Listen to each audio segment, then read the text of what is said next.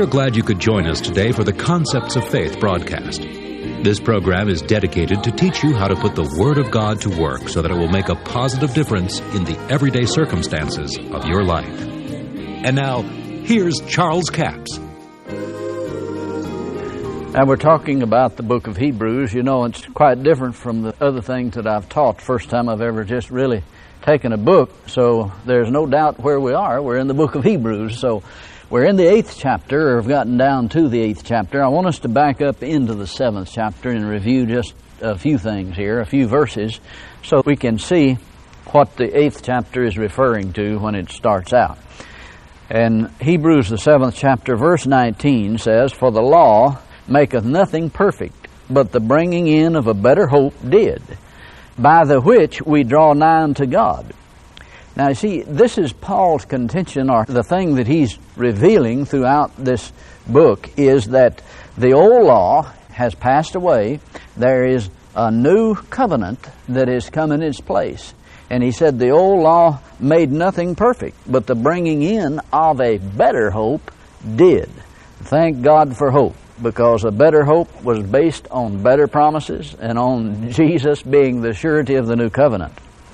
Verse 22 states that by so much was Jesus made a surety of the better testament, or we could say of the New Testament, because certainly the New Testament is better than the Old Testament, because if it wasn't, we'd still be under the Old if it had been perfect. Then verse 25, Wherefore he is able also to save them to the uttermost that come unto him by God, seeing he ever liveth and maketh intercession for them. Now let's come into the eighth chapter here. He says, Now of the things which we have spoken, this is the sum.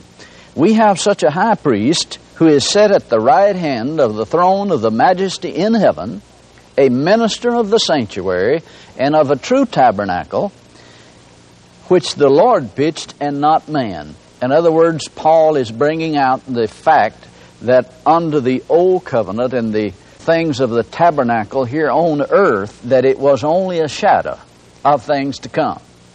But now, this is the high priest and the true tabernacle that he is referring to that's in heaven that God has pitched and not man. It wasn't man's doing.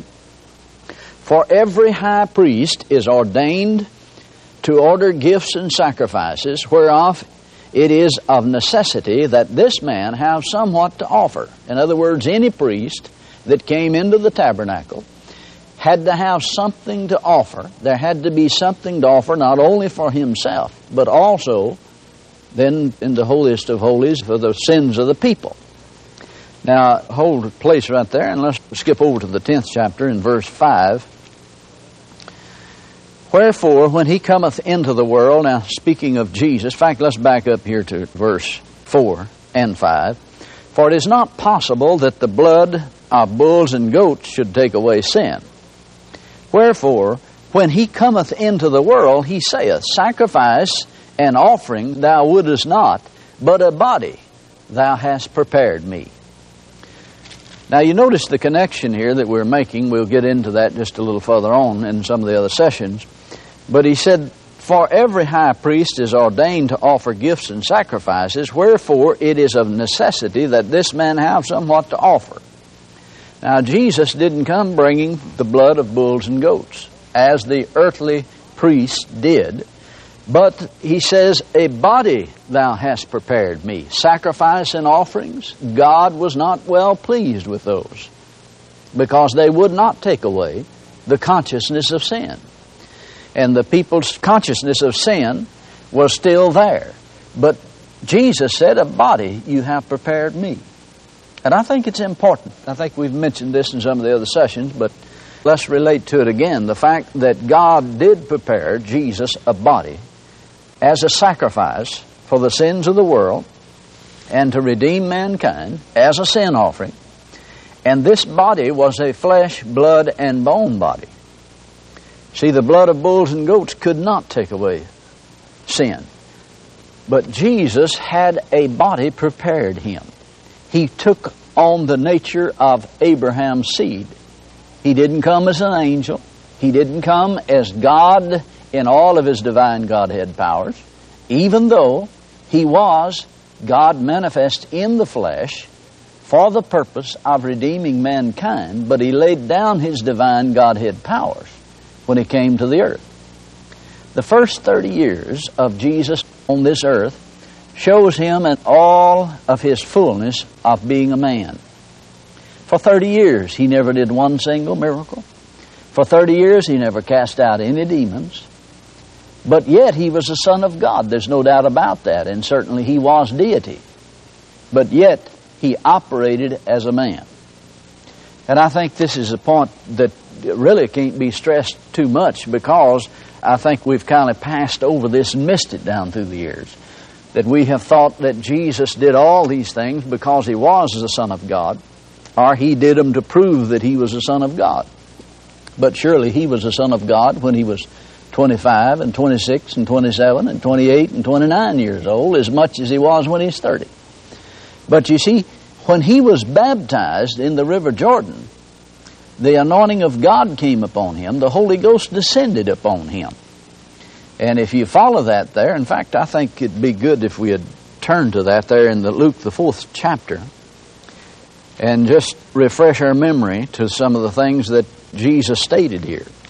Because when Jesus went into his own hometown there, after he had received in the third chapter related there how the Holy Ghost descended upon him, he was 30 years of age. Then we come over to the fourth chapter of Luke, verse 16. He says, He came to Nazareth where he had been brought up. And as his custom was, he went into the synagogue on the Sabbath day and he stood up for to read. There was delivered unto him the book of the prophet Isaiah, or Isaiah. And when he had opened the book, he found the place where it was written. Now notice it says he found the place. He didn't just say, Well, I guess I'll just open it and read here. But he deliberately took this text. And it says that he read from the text what God said about him. He said, The Spirit of the Lord is upon me because he hath anointed me to preach the gospel to the poor. He has sent me to heal the brokenhearted, to preach deliverance to the captive, recovering of sight to the blind, to set at liberty them that are bruised, to preach the acceptable year of the Lord. Now, you notice in the statement here, Jesus just simply says what God said about him. He was sent here to heal the brokenhearted, to preach deliverance. But the thing that I want to point out in this verse of Scripture is the fact that Jesus proclaimed what God said was that the Spirit of the Lord was upon him because God had anointed him. Now, Acts 10.38, Peter brings this out. He said, how God anointed Jesus of Nazareth with the Holy Ghost and power. He went about doing good and healing all that were oppressed of the devil. Now, see, it was necessary for Jesus to be here as a man. It was absolutely imperative that he have the body of a man. God couldn't come in here and just start destroying the works of the devil because of what he had said in Genesis 1. He gave man authority over this planet, over all the work of his hands. He said, Let us make man in our image and our likeness, let them have dominion over all the earth, over all the work of his hands, the fish of the sea, the cattle, and, and all creeping things. So Jesus came here as a man to fulfill the purpose of God. 1 John 3 8, the latter part of the verse, makes this statement. It says, For this purpose was the Son of God manifest, that he might destroy the works of the devil. Loosen, dissolve, and undo the works the devil had done, what the Amplified says about it. So that was the purpose that Jesus came to this earth to undo all that Satan had done through Adam and to bring about salvation, redemption, and redeem mankind. Now, it was necessary, absolutely necessary, that Jesus have a physical body and be a man on this planet because it was men that God gave the authority of this planet. Now, I don't want to go into great detail into this, but I do want to carry it far enough till you catch a glimpse of what it's referring to over here when he said, A body thou hast prepared me, a sacrifice. His physical body was the vehicle that transported his spirit around here on earth. And you see, it's very necessary that we, as a spirit being, have a body, a physical body on this earth because spirit beings can do very little on this planet unless they have a physical body. So Jesus, born on this planet, was born of a woman, the physical birth, Remember, Jesus told Nicodemus two secrets there in the third chapter of John. He said, That which is born of flesh is flesh, that which is born of spirit is spirit. So when we're born on this planet, the first time, we're born of flesh. That really is a legal entry into this earth. And then when we're born of the Spirit of God, we're born the second time, is what we call being born again.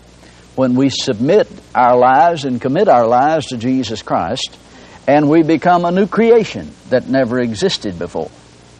Like the Apostle Paul stated in 2 Corinthians 5 17, he said, If any man be in Christ, he is a new creature.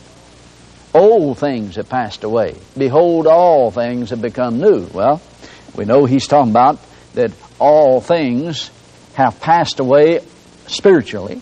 All things. It didn't change you completely physically, even though it would have some effect on you. But now, the thing that I'm referring to here is the fact that a body, God had prepared Jesus a body. He had to have the body for the sacrifice. That was the sacrifice that he had sent him here to redeem mankind. Now, Jesus' physical body was a flesh, blood, and bone body like unto our body, because it says he took not on him the nature of angels. He came here as a mortal man. God bless you. I do appreciate you joining us for the Concepts of Faith broadcast. Before I leave the broadcast, I want to remind you all this week we have CD offer number 7217.